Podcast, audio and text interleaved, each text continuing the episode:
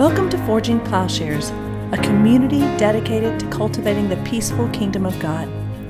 We hope this part of our ongoing conversation stimulates your mind and challenges your heart about what it means to be a follower of Jesus. Please stay tuned at the end of the podcast for a short message about our ministry. The Bible records an unfolding revelation, that is, that it's progressive there's the Old Testament, and in the Old Testament we learn, well, there's one God, and this is over and against the idea of idols. And then through the New Testament, and even before the New Testament, we can see dimly in the Old Testament the Spirit of God and the Messiah, but it's really only with the New Testament that brings out clearly that God is Trinity, that God is three person. And so in the New Testament, we encounter the Son, you know, who claims equality with God. But then Christ promises the Holy Spirit. And the Holy Spirit is given in the book of Acts, and that really is fully realized only with the founding of the church. And so, this Trinitarian understanding unfolds historically.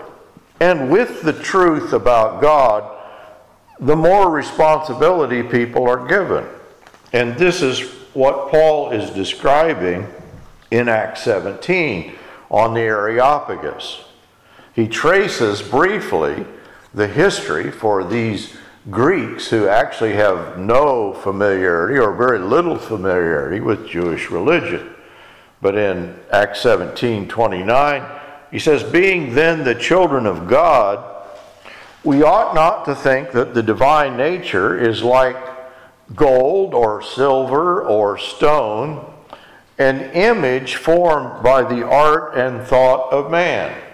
Therefore, having overlooked the times of ignorance, God is now declaring to men that all people everywhere should repent because he has fixed a day in which he will judge the world in righteousness through a man, here referring to Christ, whom he has appointed, having furnished proof to all men by raising him from the dead. And actually, Paul doesn't get to finish his speech or sermon because when he talks about the resurrection of the dead, they begin to get a little bit disturbed.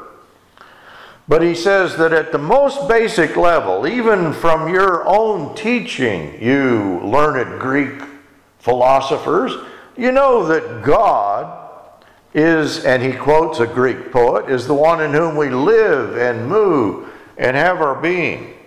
And so, at the most basic level, we need to turn from idols to the living God. And then Paul introduces Jesus, the man Jesus, who will judge the world. And there, you know, they, his message is cut short. They begin to grumble, so he doesn't go on to talk about the Holy Spirit, which is the end point of the gospel, actually. You know, we could take history and divide it in three ways, three stages that step one is people turn from idols to God. They realize, oh, there's a living God. Step two, in the New Testament, that people realize, oh, there's the Son of God, there's Christ, the incarnate one. And then step three is the gift of the Holy Spirit, the realization, oh, that God is Trinity. And maybe this pertains then to the next verse I'd like for us to look at that's in Matthew 12 31. Therefore, I say to you, any sin and blasphemy shall be forgiven people, but blasphemy against the Spirit shall not be forgiven. Whoever speaks a word against the Son of Man, it shall be forgiven him. But whoever speaks against the Holy Spirit, it shall not be forgiven him, either in this age or in the age to come pretty harsh. But the idea is greater knowledge, greater understanding, greater responsibility. So the truth of God, which is truth, right? It is truth itself. Truth is Trinitarian. truth proceeds from the Father through the Son and is realized fully through the Spirit. But this full realization of truth is tied to the historical event of the incarnation, the gift of the Holy Spirit. Now, I'm not saying this develops for God, but for humankind, it unfolds historically. And each point in this unfolding truth, with each point, there is increased responsibility. God has overlooked the times of ignorance, step one. And now there is the possibility of blasphemy against the Holy Spirit. Maybe a, another approach to the same idea is that God as love is a Trinitarian realization, which is not to say that love is otherwise absent. I think that all people know about love, but humanity in the Old Testament did not know of the law of love which Jesus talks about. In Matthew 22, he says, All the law and prophets hang upon the love of neighbor and the love of God. In John 13 34, Jesus says, The law of love is a new commandment. A new commandment I give to you that you love one another even as I have loved you, that you also love one another. And so, if we describe the fullness of truth, connect it to the fullness of love, the love of the Father apart from the Son, I think it's like that of a child and a father. The, the child is loved but cannot be entrusted with the capacities of the adult. And in the period of the law, the period of the Old Testament, I think it describes a time in which truth was presumed to be, oh, well, it's like commands, you know, it's like the law. Maybe good for the child, but as the child cannot take in the fullness of love, there is a limit to it. And so, apart from the revelation of the Son, the truth of God really did not take on a full, incarnate, apprehensible dimension with all this entails. And certainly it did not entail spiritual participation. The truth stood outside, you know, kind of outside the human psyche, outside of human experience, like commands of the law do. So while we might describe each period in human history in the Bible as revealing the love of God, the three persons of the Trinity, they're all promoted by the love of God. The love of the Father, though, apart from the revelation of the Son, well, that's like the law. And before the revealing of the Son and the Spirit, the times of ignorance were overlooked. But what if we do that now? I think it's a mistake. It's a error. Whenever truth is reduced to law or propositions or some sort of abstract universal truths. That is, when it's not made personal. This is a falsehood. Moses would presume God is like an object of sight, like a fire or light, you know, that you can't look at directly. But so too, notions of God as, oh, the first cause, or as pure being, or, oh, just as creator, and not redeemer. Paul argues in Acts that we all know that in him we live and move. That is, we can argue to the Creator from the creation, but this does not bring us to Christ. This gives us a kind of Aristotelian, unmoved mover, the God who is absent from creation, rather than the God of creation in Scripture in Christ who's upholding all things, the nexus of creation, through his personal, immanent involvement, through the Word. And so the transcendence of God becomes closed off to us. You know, we picture him as a kind of deist sort of God. Maybe he knocks over the first domino or he sets the creation into motion like a clock but his eternality lies beyond time. The Newtonian conception that time was there and God inserted the world into it.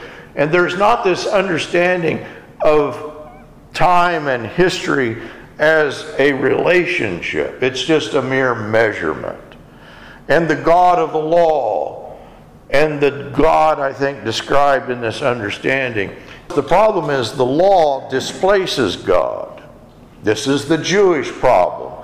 They believe in the law rather than believing in Christ, which is a displacement of God. But of course, the Jewish problem is the human problem that a cosmos set in motion by the Father apart from the Son, even if we recognize God's power, still, even creation is not understood as a direct expression of the love of God, which we get in Christ.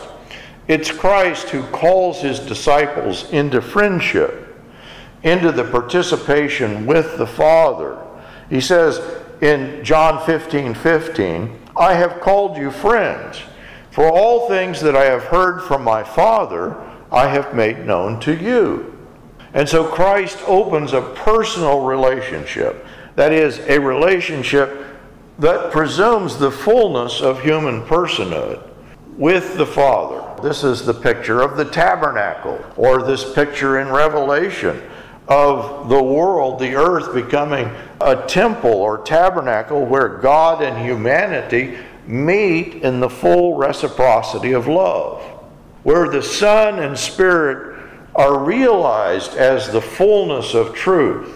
Eternity lies not beyond time or after time, but on a level with it, over time. That is, that eternity is breaking into time in the Son. Time and history are not an independent force, but God is revealing Himself through the Son. And of course, the danger is that if we miss that, rather than the Son being the medium of creation through the Father by the Spirit, creation from nothing may implicate a kind of primary relationship with nothing. Maybe this is the picture in modern cosmology creation ex nihilo. I think creation ex nihilo is true. It's a biblical doctrine. But we have to understand that time is a measurement. The eternal is the source of all things.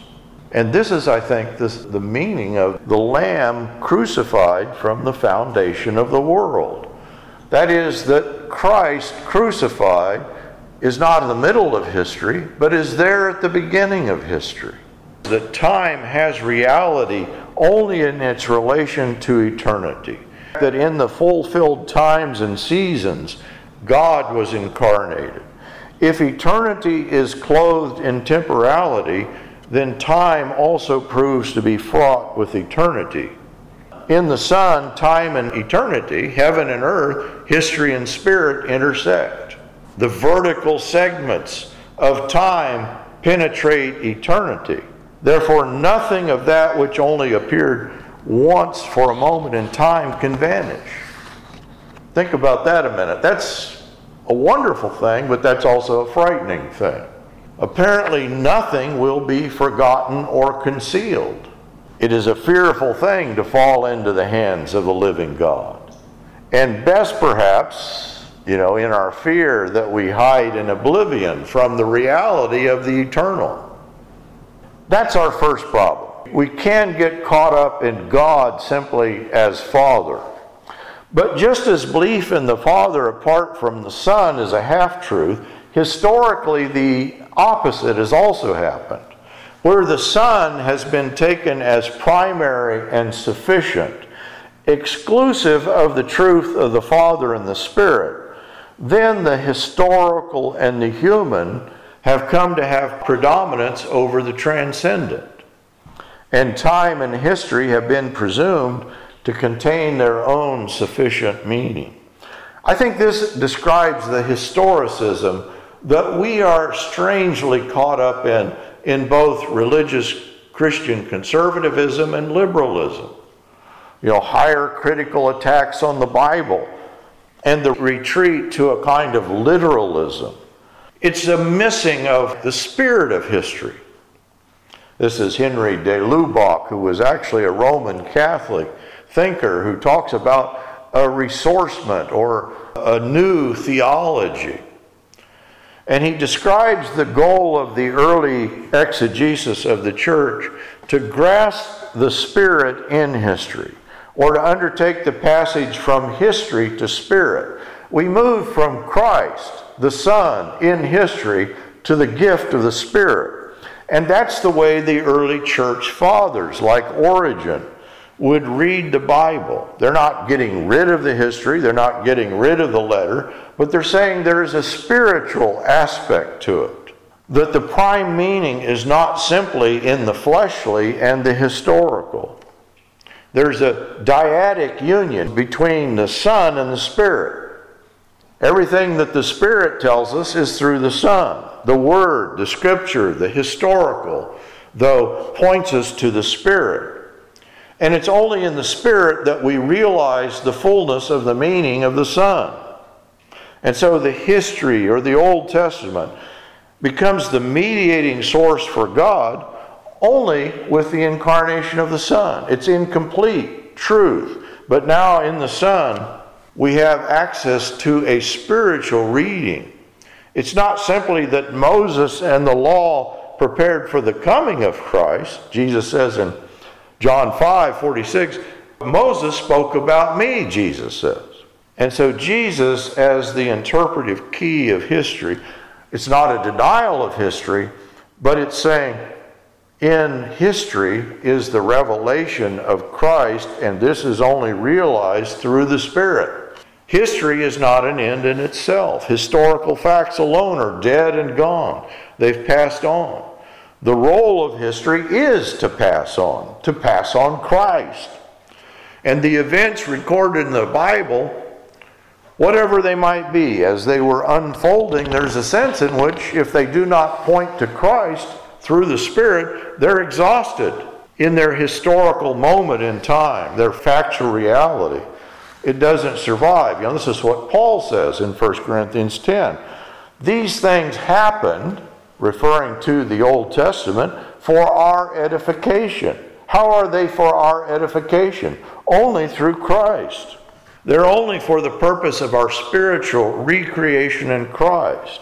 Thus, in its entirety, up to the final event, history is preparation for something else. And to deny this is to deny history the way that Origen pictures it. He says that in following the trail of truth in the letter of Scripture, he describes it as climbing a ladder. And the ascent to the spiritual realities is given to us through the rungs of history.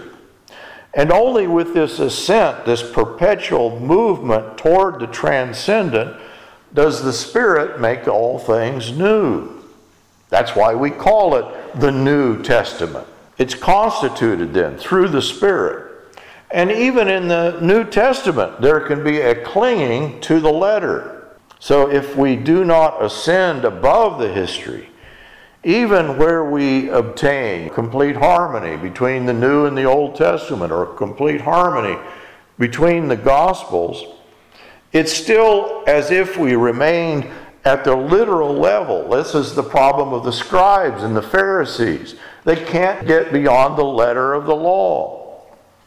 And so, Origen or Paul, they invite us to see the heavenly, the spiritual, the unseen. This is 2 Corinthians 4 17 to 18.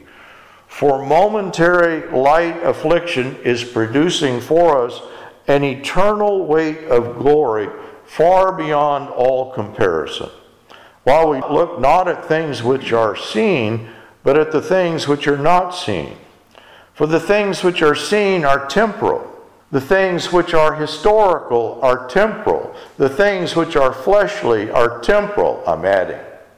But I think we could go through and say the letter is temporal, but it points beyond itself from the seen to the unseen. For the things which are seen are temporal, but which are not seen are eternal. And so, Origen, Paul, the early church, they want the mind to be raised to a spiritual understanding.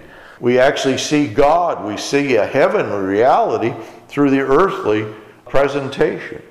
In the words of Sergei Bulgakov, This is a possibility only realized through the Spirit. By its procession from the Father upon the Son, the third hypostasis, you know, there's the hypostatic union of the Trinity. But the Spirit loses itself, as it were. It becomes only a copula, only an is. The living bridge of love between the Father and the Son. The hypostatic between. Here is how we get from Father to Son and Son to Father through the Spirit. But in this kenosis, you know, the kenotic giving that is described in Philippians, the third hypostasis finds itself as the life of the others, as the love of the others, as the comfort of the others. It is possible we can distinguish clearly between the different modes of this love, the different modes of this truth particularly as we see it in the third hypostasis. That is, the Spirit always points us not to the Spirit himself or herself, but to Christ and to the Father. And there's a kind of self abolition of the Holy Spirit. And so the Spirit disappears, as it were, while becoming perfectly transparent for the Father and the Son. And this is the perfection of divine life in us. And this is my third and final warning. So we can talk about the Father apart from the Son and the Spirit, or we can talk about the Son apart from the Father and the Spirit. But I think the third and most deadly error is to talk about the Spirit apart from the Father and the Son, which is, I think it's the most dangerous, but maybe this is the most pervasive error. Where the Spirit has been cut off from the Son and Father, the Spirit is made almost a deity unto himself. The human and the historical are set aside, you know, in a kind of Gnostic or the false teaching of the first and second century, which I think is the predominant false teaching of our day.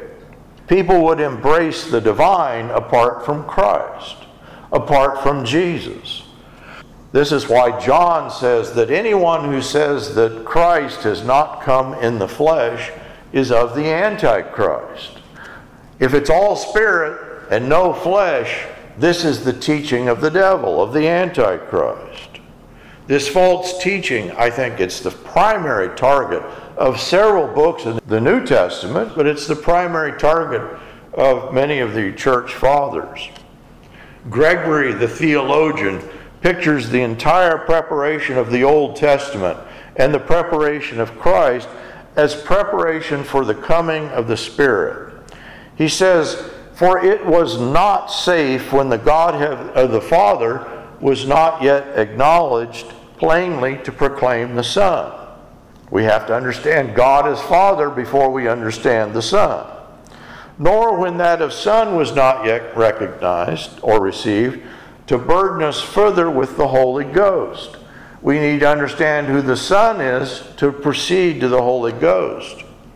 And so he describes a gradual process in which Christ's entire work, from the beginning of the gospel, after the passion, you know, after the ascension, it is all dedicated to making perfect human powers to receive the breath of the Holy Spirit. That's the culmination right, of the Gospels. And always Christ spoke of the Spirit in conjunction with his own teaching. The Father sends the Spirit, but Jesus says, in my name. And in order to call to remembrance all that I have taught you. As Gregory describes it, this careful approach to the Spirit was in order to ensure that he might not be seen to be a rival God. And according to Gregory, this is the third and most dramatic movements of God. He sets up the three stages of history. He calls it three earthquakes. The first earthquake is the revelation of the Father.